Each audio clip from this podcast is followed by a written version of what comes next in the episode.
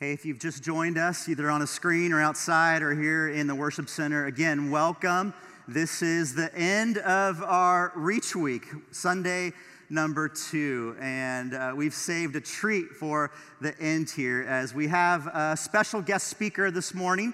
And I want to give a huge thanks to uh, Curtis and Karen Yates, who are Calvary members and are friends with our guest speaker, who helped even arrange for today to happen. But our speaker today is David Platt. And David's going to be joining us via video today as we arrange these Sundays months in advance. And back in December, we were hoping maybe we could meet in person during this Sunday, but we didn't really have an idea. So we were able to work with David to film this message directly to us, Calvary Church, from his pulpit at McLean Bible Church in the greater, greater uh, Washington, D.C. metro area. Uh, David is the senior pastor of McLean Bible Church, a historic church back east. Uh, before that, he was the youngest lead pastor of a mega church. At the age of 26, he took over as a senior pastor in the wonderful state of Alabama. Roll Tide! And uh, was there for several years. It was during his time in Alabama that he wrote a book called Radical, which I know many of you have read. In fact, there's a new book that he has out called Something Needs to Change, and we're going to have that in the courtyard available if anybody wants to purchase that uh, today. So, David was a senior pastor at the age of 26. He's married to uh, his wife, Heather. They have four kids. You can even pray for this during the message. They're in the process of adopting their fifth child, a little four year old boy named JD from overseas. And so during the pandemic, there's been some snags on that. So pray that they can be united with the, their fifth child pretty soon here. Uh, after pastoring McLean Bible Church, David went to lead IMB, which maybe you're not familiar with, but if you have any background in the Southern Baptist uh, Conference Convention, you're familiar with those words. That's the International Mission Board, one of the largest mission sending agencies in the globe. So David headed that up before landing in the DC area uh, at McLean. And so we're so thankful to have him uh, today. Here's how I describe David. He is a holy agitator. he, he's going to push and press you a little bit today, which is right in line with our theme, right? The theme of vessels is that God form us, fill us, and then pour us out. And so, in the process of the great potter shaping the clay, there's some pushing and pressing that needs to take place in order for us to be prepared to be vessels. And you are going to feel that today. And I think that's what we need. You see, this last year, our worlds have become very small. Rightfully so, right? We've been told they have to be small. We can't leave our house or our neighborhood, or, or so to speak. But I think our concern pastorally for our church is that our small worlds would then inhibit or distract us from carrying God's mission to the greater world. And so, David's message today will reignite you to see the bigger world. Amen? Let's pray. Father, thank you for who you are. Thank you for your word that we'll read today in the Gospel of Matthew and Romans and, and Revelation. God, would you use your word and David's word to shape us, form, fill, and pour us out? We pray this in Christ's name. Amen. Check out the screens. If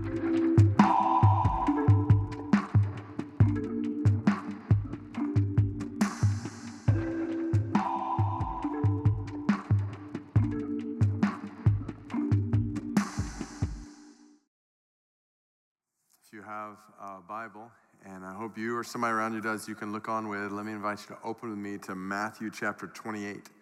We'll actually be in a, a, couple of other places as well, but we'll start in Matthew 28. And while you're turning there, uh, I just want to say how thankful I am to be a part of this Reach Week at Calvary Church. My name is David Platt, and I have heard much about God's grace in you as a church, specifically the rich legacy of work around the world flowing from your church family. When I think about Cameron Townsend, the founder of Wycliffe, being a member of your church, to 90 plus missionaries serving in countries around the world that you are supporting. It's, it's awesome to consider how God's glory is resounding far from where you are gathered right now. At least most of you. Obviously, we are virtual now. I wish I could be there in person. But even to think about this theme for this week, when I think about vessels in Isaiah 64 6, you as a church are a testimony to what God does when we put ourselves in His hands and we say, Use us for your purposes. And that's exactly what I, I want to encourage you in in the next few minutes. I want to encourage you in a fresh way today to put your life and together your church in God's hands and say, use us for your purposes. I, I've prayed that even the next few minutes, God might shift, alter, change, reorient the trajectory of many lives. Not, not based on what I am saying, or based on what God says through His Word, by His Spirit, in the next few minutes. So uh, let me pray toward that end. God, I, I know this is an unusual scene with so many people gathered virtually, some in person at different places, but God, I, I thank you for how you've ordained this moment to speak your word to not just this church, Calvary Church there in Santa Ana, but to individual sons and daughters of yours in your hands. And I, I pray that in the next few minutes, you would form each of us according to your purposes for our lives. I pray that you would work in the next few minutes in a way that resounds to your glory among the nations in the days ahead. So, with great anticipation, we open your word and ask you to speak to us now. In Jesus' name, amen.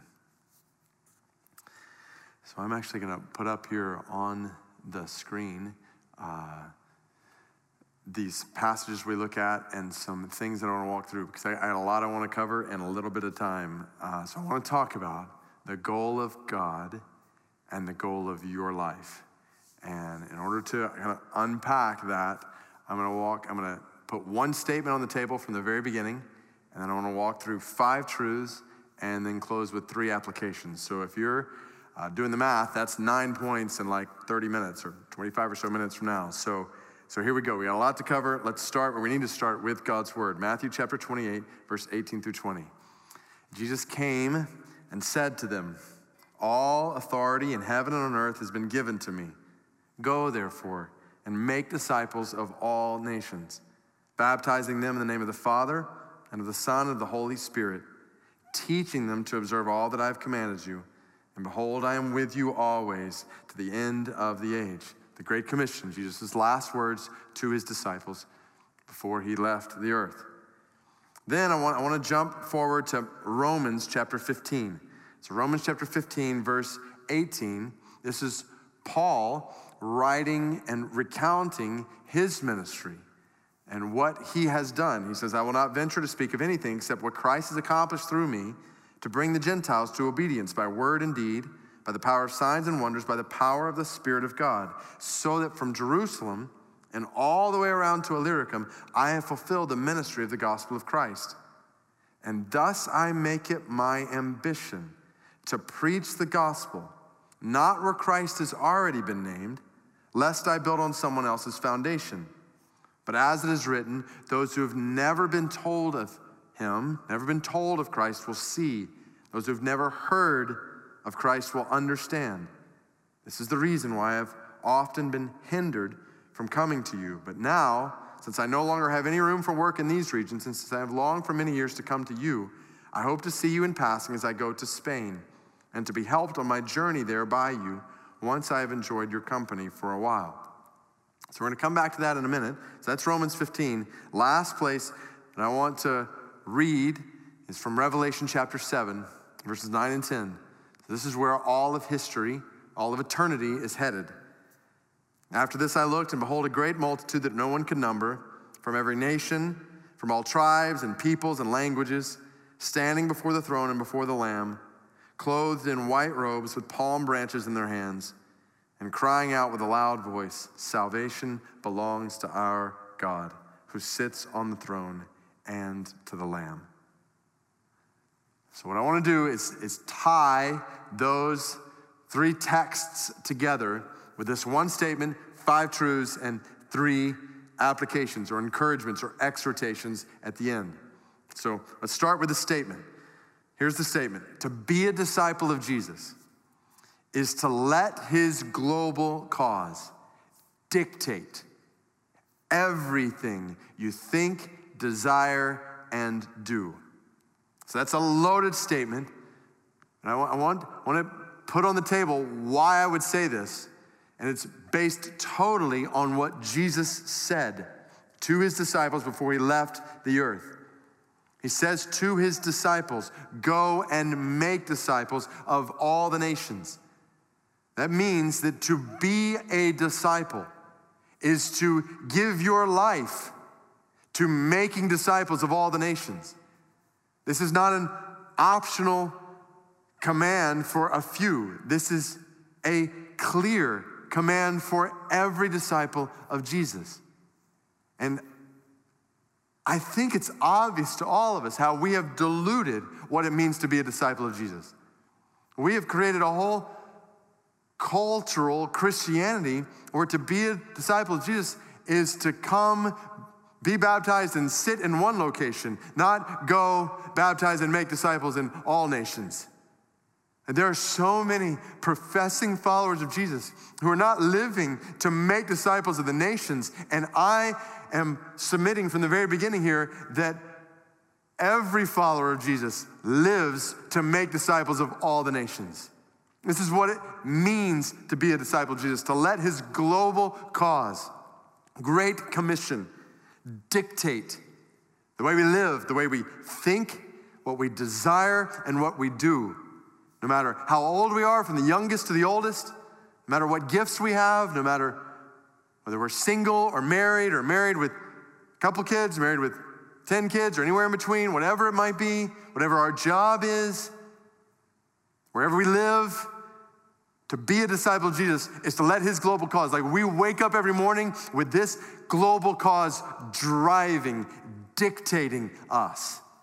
Everything we think, desire, and do is for the global cause of Christ. So that feels like a bold statement, which leads me then into these five truths. So I want to show you why I would make that statement.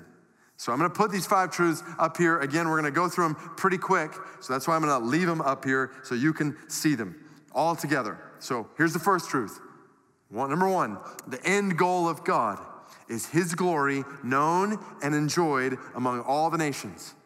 So if we had time and we could walk from cover to cover through the Bible and show you that from Genesis chapter 1 all the way to Revelation chapter 22, what is driving God according to his own plan and providence is the spread of his glory among all the nations. God creates man in his image for his glory. God is reconciling people from all nations to himself through the blood of his son, through the gospel. Jesus died, Revelation chapter 5, verse 9 and 10, to purchase people for God from every nation and tribe and tongue and language. We just read Revelation chapter 7, verse 9 and 10. All of history is headed toward the day when a multitude that no one can count from every nation, tribe, people, language will gather around the throne of God, singing praises to Him. That's where all history is headed. That's the end goal of God, His glory known and enjoyed among all the nations. Now, when we mention nations here, I should specify we're not just talking geopolitical entities like countries, like 200 or so United Nations we might think of today, because that's not what the Bible means when we see nations. In Matthew chapter 28, verse 19, when Jesus said, Go make disciples of all the nations, the word he uses there is ethne. It's a word from which we get ethnic groups, which is why you see in Revelation chapter 7, nations, tribes, peoples, languages, all throughout Scripture, we see different words that describe clans, peoples, ethnicities. So think people groups. That's what we commonly talk about today. And it makes sense. Like the United States is one nation, but there are so many different people groups representing the United States. I think about the city where I live, Metro Washington, D.C., we have so many different nations. We have 100 plus countries, even in the church that I pastor. And then beyond that, even I think about brothers and sisters in our church from India. Like you go to India, there is a wide diversity of people groups in India. Not everybody in India has the same language, cultural background. And so this is where, when anthropologists and missiologists have looked at the world, they've identified, some say over 11,000, some say over 16,000 distinct people groups, nations, tribes, tongues. People share common language, cultural characteristics. So when we think about Revelation chapter 7, the picture is every single ethnicity, nation, tribe, tongue, people, however you group the peoples, they'll all be represented around the throne on that day. And Jesus has said in Matthew chapter 28, go and make disciples of all of them. We'll come back to that in a minute. The whole picture, though, is God desires his glory to be known and enjoyed among them all. God is worthy of glory, not just among one type of people or a few types of people. God is worthy of glory from 16,000 different people groups. He deserves all of their glory. That's his goal, for his glory to be known and enjoyed by all of them. By men and women from every tribe and tongue and people and language, nation. So that's truth number one. Truth number two, if that's the end goal of God, then the end goal of every Christian and every church is the spread of God's glory among all the nations.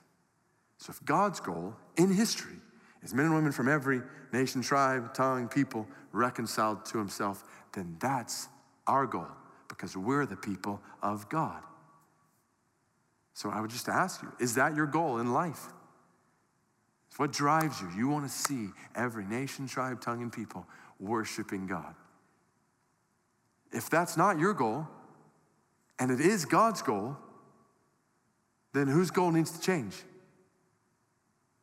His goal is not changing. Our goals need to align with our God's goals.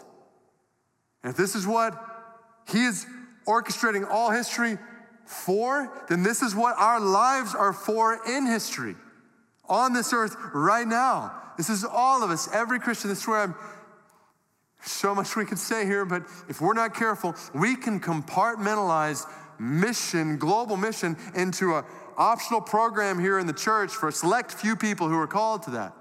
Like, what in the world are we thinking? We've taken the, the goal of God in history and we made it an optional program for a few people in the church?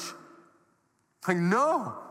The goal of God in history is the goal of every single follower of Jesus. I'll give you an illustration of this in my own life where this really came to a head. I remember when I was in seminary so I graduated college, gone to seminary, and I started learning more and more about the need for the spread of the gospel among nations where people have not heard the name of Jesus, like Romans 15 talks about. And started seeing in scripture from cover to cover God's zeal for his glory among all the nations. Well, it just became uh, obvious to me at that point. Well, then I need to be a missionary and go take the gospel to another place. And so I remember when I was in seminary, one particular day, the president of an international missions organization was coming to uh, our campus to, to preach in chapel. And I was invited to take him to breakfast that morning. And so I got together with my wife the night before and I said, Heather, I, I'm taking this leader of this international missions organization tomorrow to breakfast. Uh, I think I'm going to tell him we're ready to go. Is that okay with you? And she said, Yeah, that's okay with me. So we prayed about it that night. Said, All right, this is our moment where we're going to start our track to go as missionaries to a place where the gospel's not yet gone. And I sit down next morning for breakfast, go off there. Heather and I pray. I go off to breakfast and I sit down with him and just start sharing my heart. I see this in the word, I see the need in the world. We're ready to go. So, what do we do? And this brother looked back at me and for about 60 seconds encouraged me in what I had just said. And then he spent the rest of breakfast talking to me about the need for pastors to shepherd churches where the gospel has gone for the spread of the gospel to places where it hasn't gone. He talked to me about the need for pastors where the gospel has gone. And I was so confused. I remember I went home that night and Heather was like, How did it go? And I looked back at her and I said, I think the president of this missions organization just talked me out of becoming a missionary. And my wife, Heather, she was so disappointed. Like, I mean, what'd you do? Like, I'd blown it or something. Uh, but I remember as I started processing that conversation, I remember what that conversation did for me that day was it created a category in my mind that I don't think was there before. So here's the category. So there's a type of person who is passionate about, like zealous for the spread of the gospel to all the nations, but who doesn't become a missionary. And the more I thought about it, I realized, well, of course there's that category. It's called a Christian. Right? Think about it.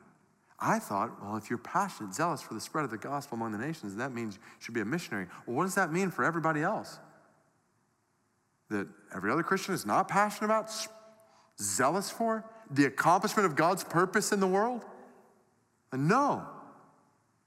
Every Christian should be passionate about, zealous for the spread of the gospel to all the nations. Why would I say that? Well, think you, you're a Christian. Do you have the Spirit of Christ in you? Because the Spirit of Christ wants the world for Christ. The Spirit of Christ wants the nations for Christ. And if He dwells in you, then your heart beats for the nations to know the glory of God, to know the love of Jesus. You're zealous for that. You're passionate about that. So that's what I'm saying here. The end goal of every Christian and every church. So we don't just live for the spread of the gospel right around us. Yes, right around us where God has put us, but we have been given a command to make disciples of all the nations. To see the gospel go to the ends of the earth. Every Christian, every church should be driven by this. This means every Christian should have zeal for the spread of the gospel of the nations, and every church should have a heartbeat, a zeal, a passion to see God's glory spread to the ends of the earth among all the nations. That's truth number two, which leads to truth number three. The means for accomplishing this goal is the Great Commission, making disciples and multiplying churches. So, how will the glory of God spread to all the nations? And Jesus tells us how in Matthew 28 19. Go and make disciples.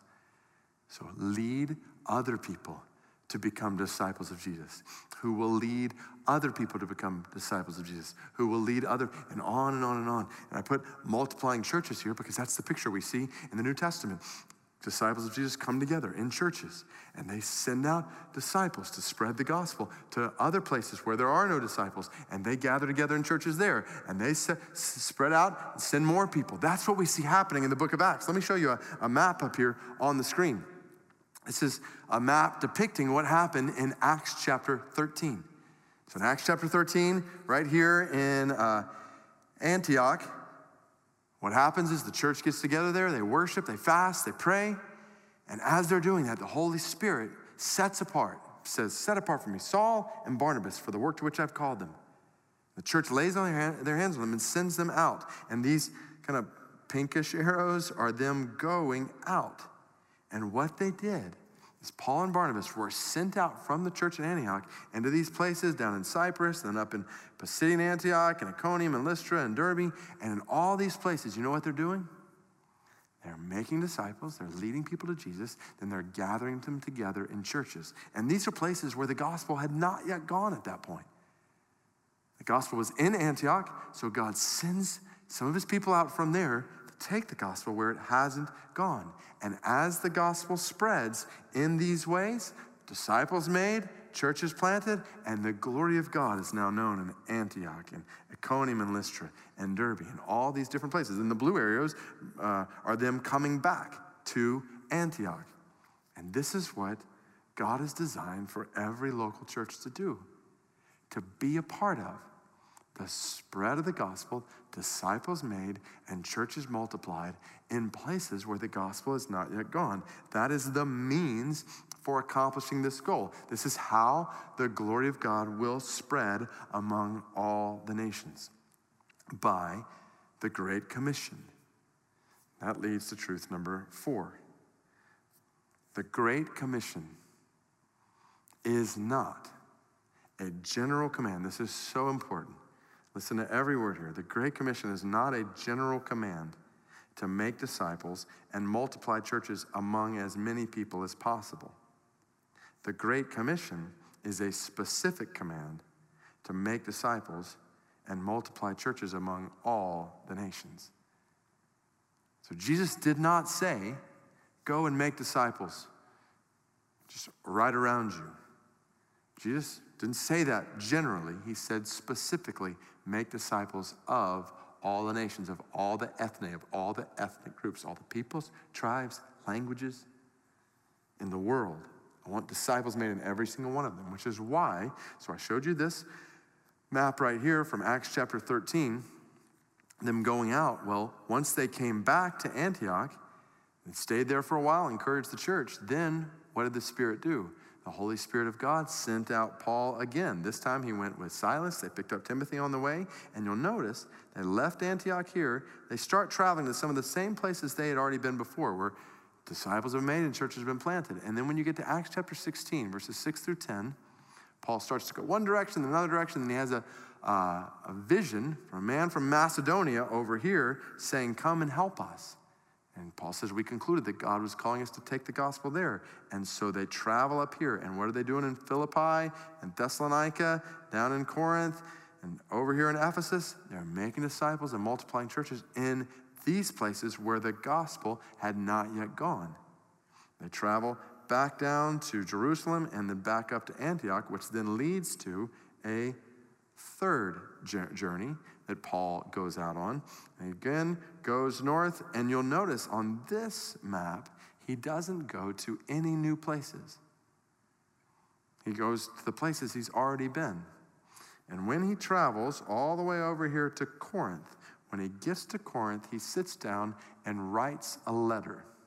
And you'll never guess what letter it is. It's a letter to the church at Rome known as Romans, which is what I read from Romans chapter 15, where Paul tells them from Jerusalem all the way around to Illyricum, he's talking about the work he's done to proclaim the gospel in these areas. But if you remember what he said in Romans 15, he said, Now that there's no more work for me to do in these regions, what a statement is that? No more work to do here? Like, did that mean everybody here in all these cities was a follower of Jesus? Like, certainly not. He's writing from Corinth. Corinth was filled with all kinds of immorality. What he's saying is, disciples have been made in these places, churches have been planted in these places. And he says, There's no more work here for me to do. I'm going on to spread the gospel where it hasn't gone. I'll show you one more map here. So this shows you Corinth right here. Here's Antioch over here, and here's Rome. So when Paul, after having traveled all throughout these regions, he gets to Corinth and he says, I'm going to Jerusalem to take an offering there to them, but then I'm going to come to you in Rome. Why is he coming to Rome? He says, so that you can help me on my way to Spain. Why? Because nobody in Spain had heard the gospel yet. The whole picture here is the Spirit of God in the church is continually pushing leading, guiding the church to take the gospel to places where the gospel hasn't gone. Why? Because Jesus commanded us make disciples of all the nations. Disciples have been made in these places over here. They've not been made over here, which is why we must keep pressing on. The illustration I sometimes use, picture it almost like uh, a tornado. Remember, in a couple of different places where I've lived in my life where tornadoes were more frequent. Tornadoes are very different from like a hurricane, a big storm that hits a hurricane, it's a big storm that hits a large swath of land. Tornadoes are much more uh, discriminate. I mean, they can come through and, and hit one house and not the house right next to it. They can hit one neighborhood and not the neighborhood next to it. So imagine with me that a tornado comes through and ravages a particular area. Just this neighborhood there, this neighborhood there, this neighborhood there, one way over here. And imagine you are head of rescue operations on the ground, and you and your team get to the first neighborhood that's been affected by this tornado. And as soon as you get there, you realize there are more needs to be met in this neighborhood than you and your team can even begin to met, meet. More people to be rescued than you can even begin to do. And then you hear there's another neighborhood you know, 20 miles away that has a ton of needs. And then another neighborhood 50 miles away that has a ton of needs there. But you realize if you scatter your team from here to go to that neighborhood, that next neighborhood that's 20 miles away, you're gonna lose time and energy traveling there when you could be rescuing people here. And then maybe you even hear that that neighborhood 50 miles away is resistant to any help. And if you and your team try to go help them, they will actually work against you. They don't want you to come help.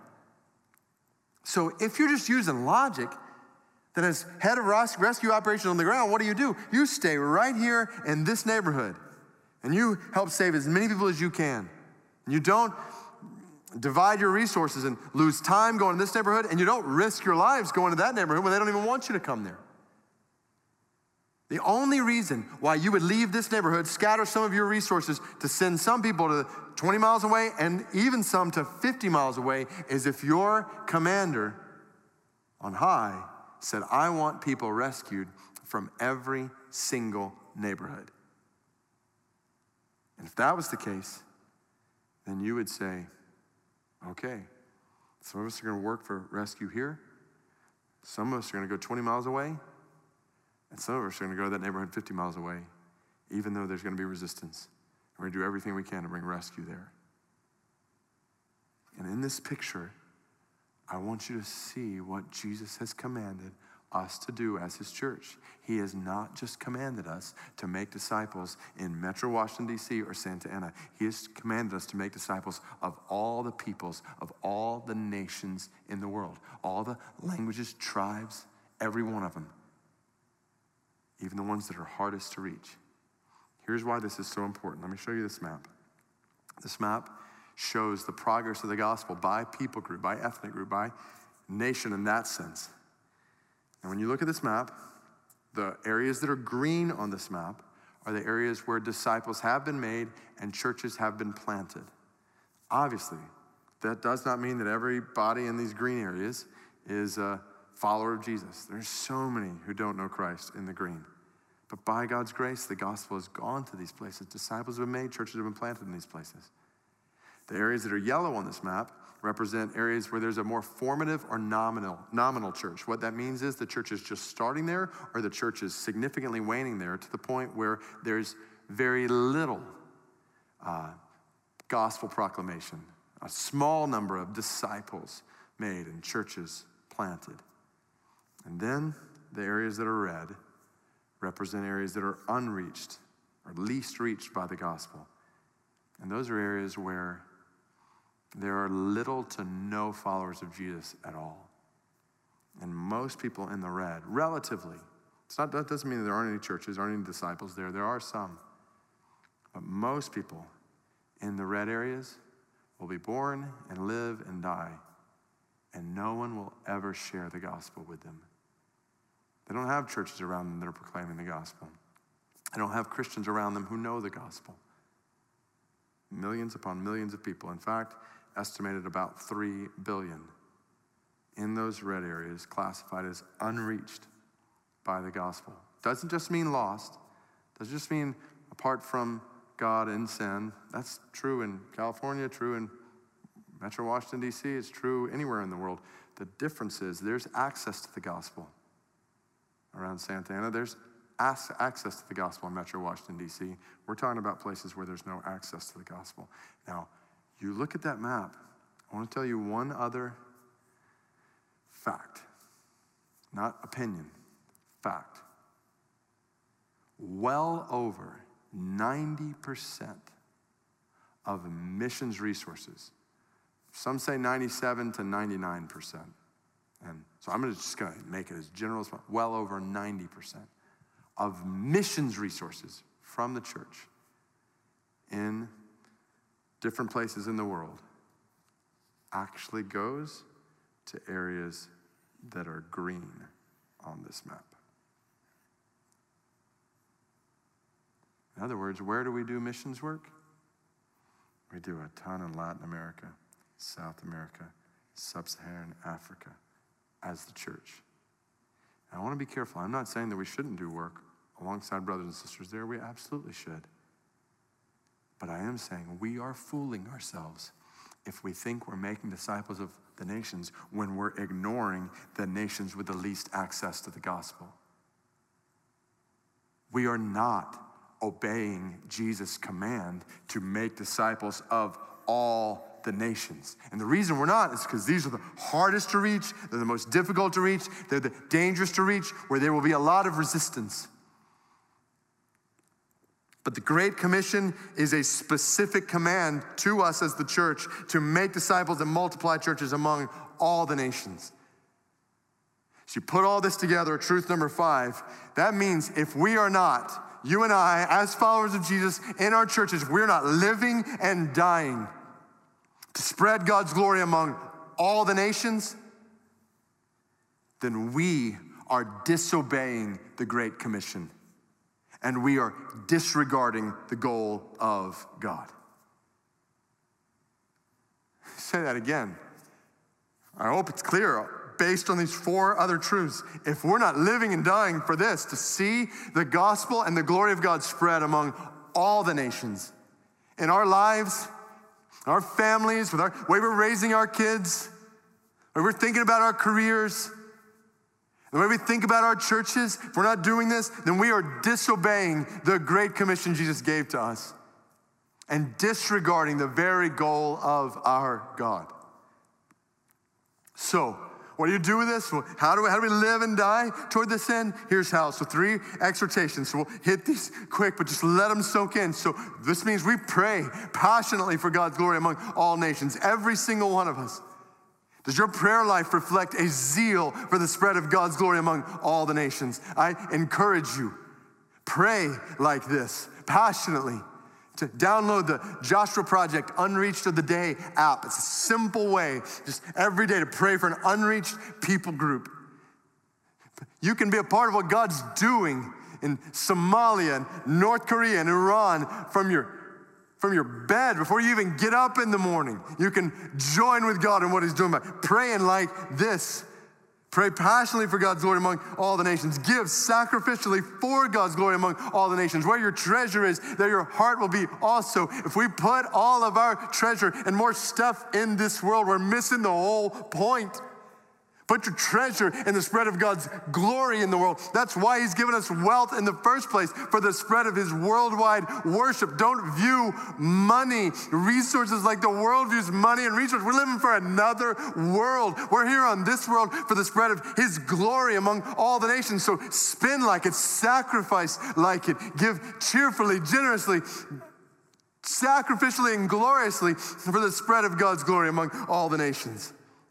And then go boldly for God's glory among all the nations. Go boldly, starting right where you live. So, yes, make disciples wherever we live. Notice Acts 13, God called Paul and Barnabas to go out. He didn't call everybody from Antioch to go out. So, I'm not saying everybody should pack their bags and move, although I would say with 3 billion people in the world who have little to no access to the gospel, God's calling many more people to pack their bags and move. But regardless, we make disciples wherever we live, where He has us right now. We make disciples of the nations. Look for even how God has brought unreached people groups to us.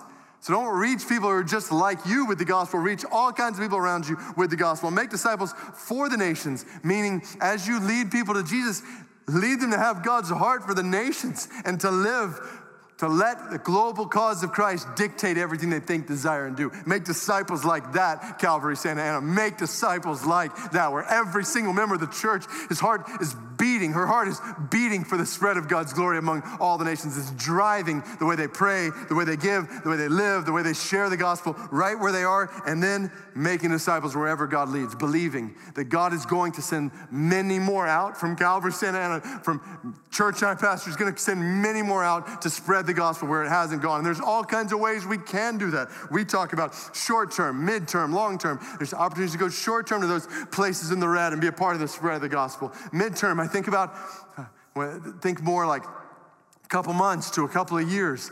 If, if Mormons are raising their children with the expectation that when they graduate high school, they're going to spend a year spreading a false gospel around the world. Why are we not raising our children with that same expectation, with the true gospel, to take the gospel to the nations? Like every single student, single college student, graduate, before you finish college, at some point spend at least a couple of summer, if not a semester, for a year or for a year or more, spreading the gospel somewhere where it hasn't gone.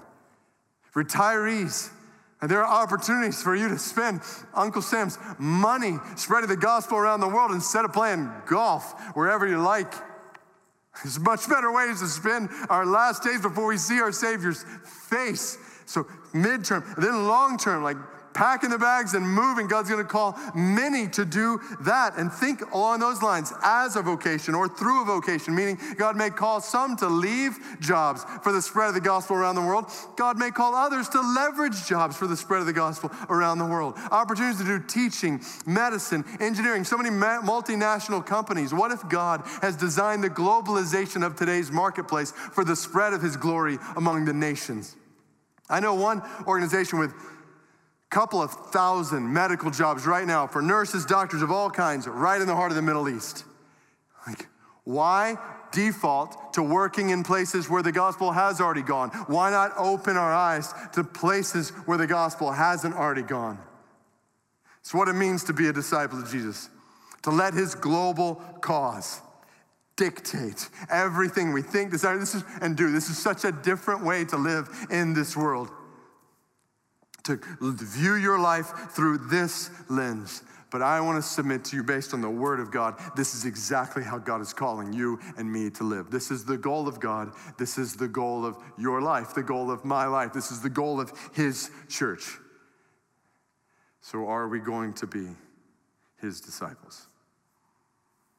Are we going to live for what He has called us to live for? God, I, I pray for every single person within the sound of my voice right now. I pray that you would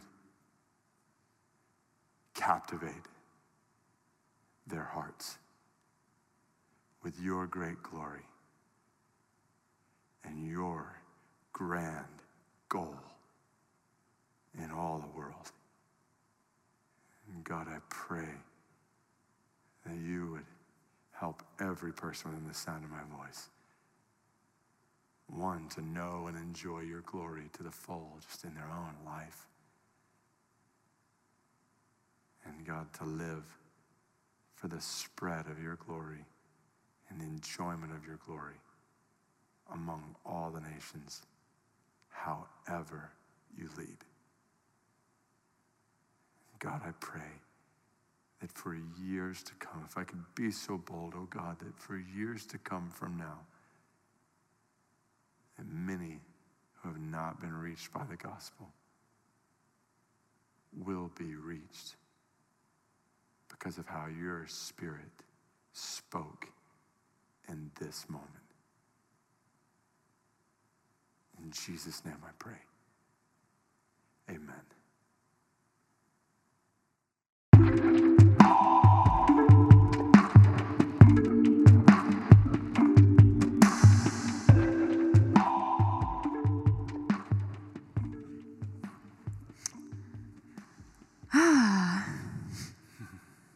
Wow. Um, just want to give us a moment, just in this quiet space, to just be with the Lord, our God, our King, our Savior. and to consider the words that were just shared. So just take a moment and close your eyes and just open your heart to God.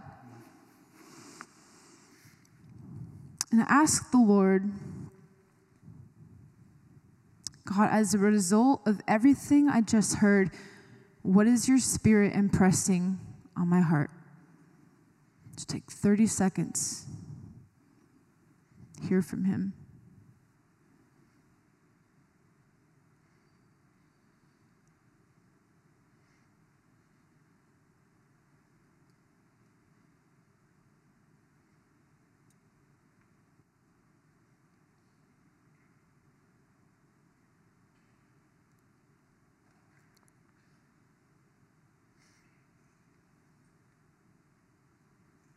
And ask the Lord, Lord, how are you calling me to respond? Does something pop in your head quickly?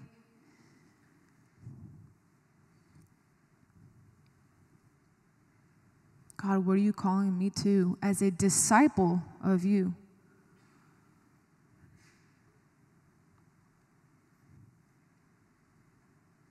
What does it look like for me to go? Because we're all called to go. What's your calling on my life, particularly?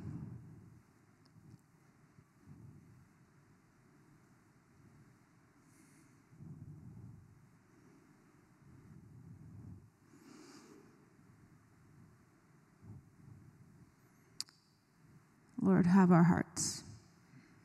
Speak to us. Amen.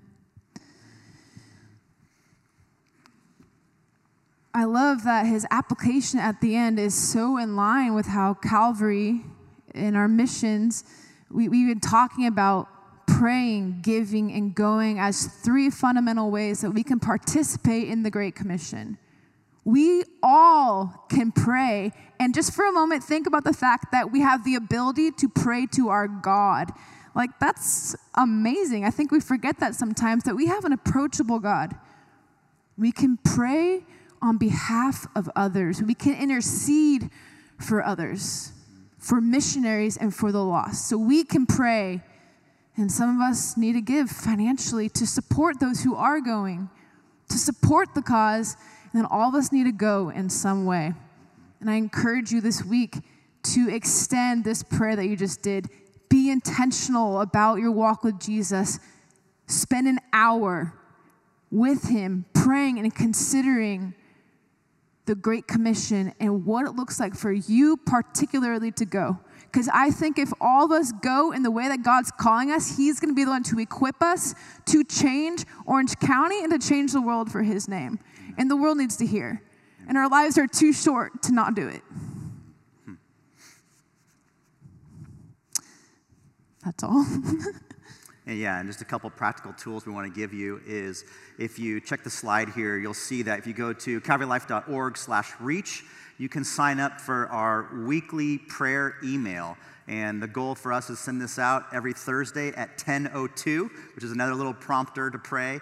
10:02 every morning for more workers in the harvest. But you can sign up be part of our email, and this is a week-to-week update of specific ways that you can pray for our 90 partners around the world. And then in my hand is our 2021 prayer booklet. And in this, our missionaries have listed ways that you can pray for them this year in a pandemic year. And so you can pick these up today as you leave. If you're on campus or outside, you can pick that up at our white tent uh, out in the courtyard. We'd love to get this in your hands today to be a resource to be praying. If you're watching online, you can come by the campus sometime this week, pick this up, or in the next few weeks. We'd love to get every single person passionately praying for those that have been sent out from Calvary Church. And as Aaron said, we call you to give. Uh, there's two main buckets here of how we give at Calvary Church financially. The first bucket is our general fund, and that goes towards all the resources of reaching Orange County with the good news of Jesus. The second bucket is what we call our Reach or Missions Fund. And we're asking above and beyond what you normally give to the general fund, to your normal tithe. Above and beyond that, you would give towards what God wants to do around the world through Calvary Church. And I just want to be really real with you. We're family here. We have cut our financial budget the last two years here at Calvary in the Reach area. And I would love this year to do the opposite. I would love to increase and to grow that, and so that we can send more workers and we can have a bigger, larger impact on the 16,000 ethnic groups in this world. Are you with me? Amen. Amen. And so you can give today, but you can give not just today, it's not spontaneous.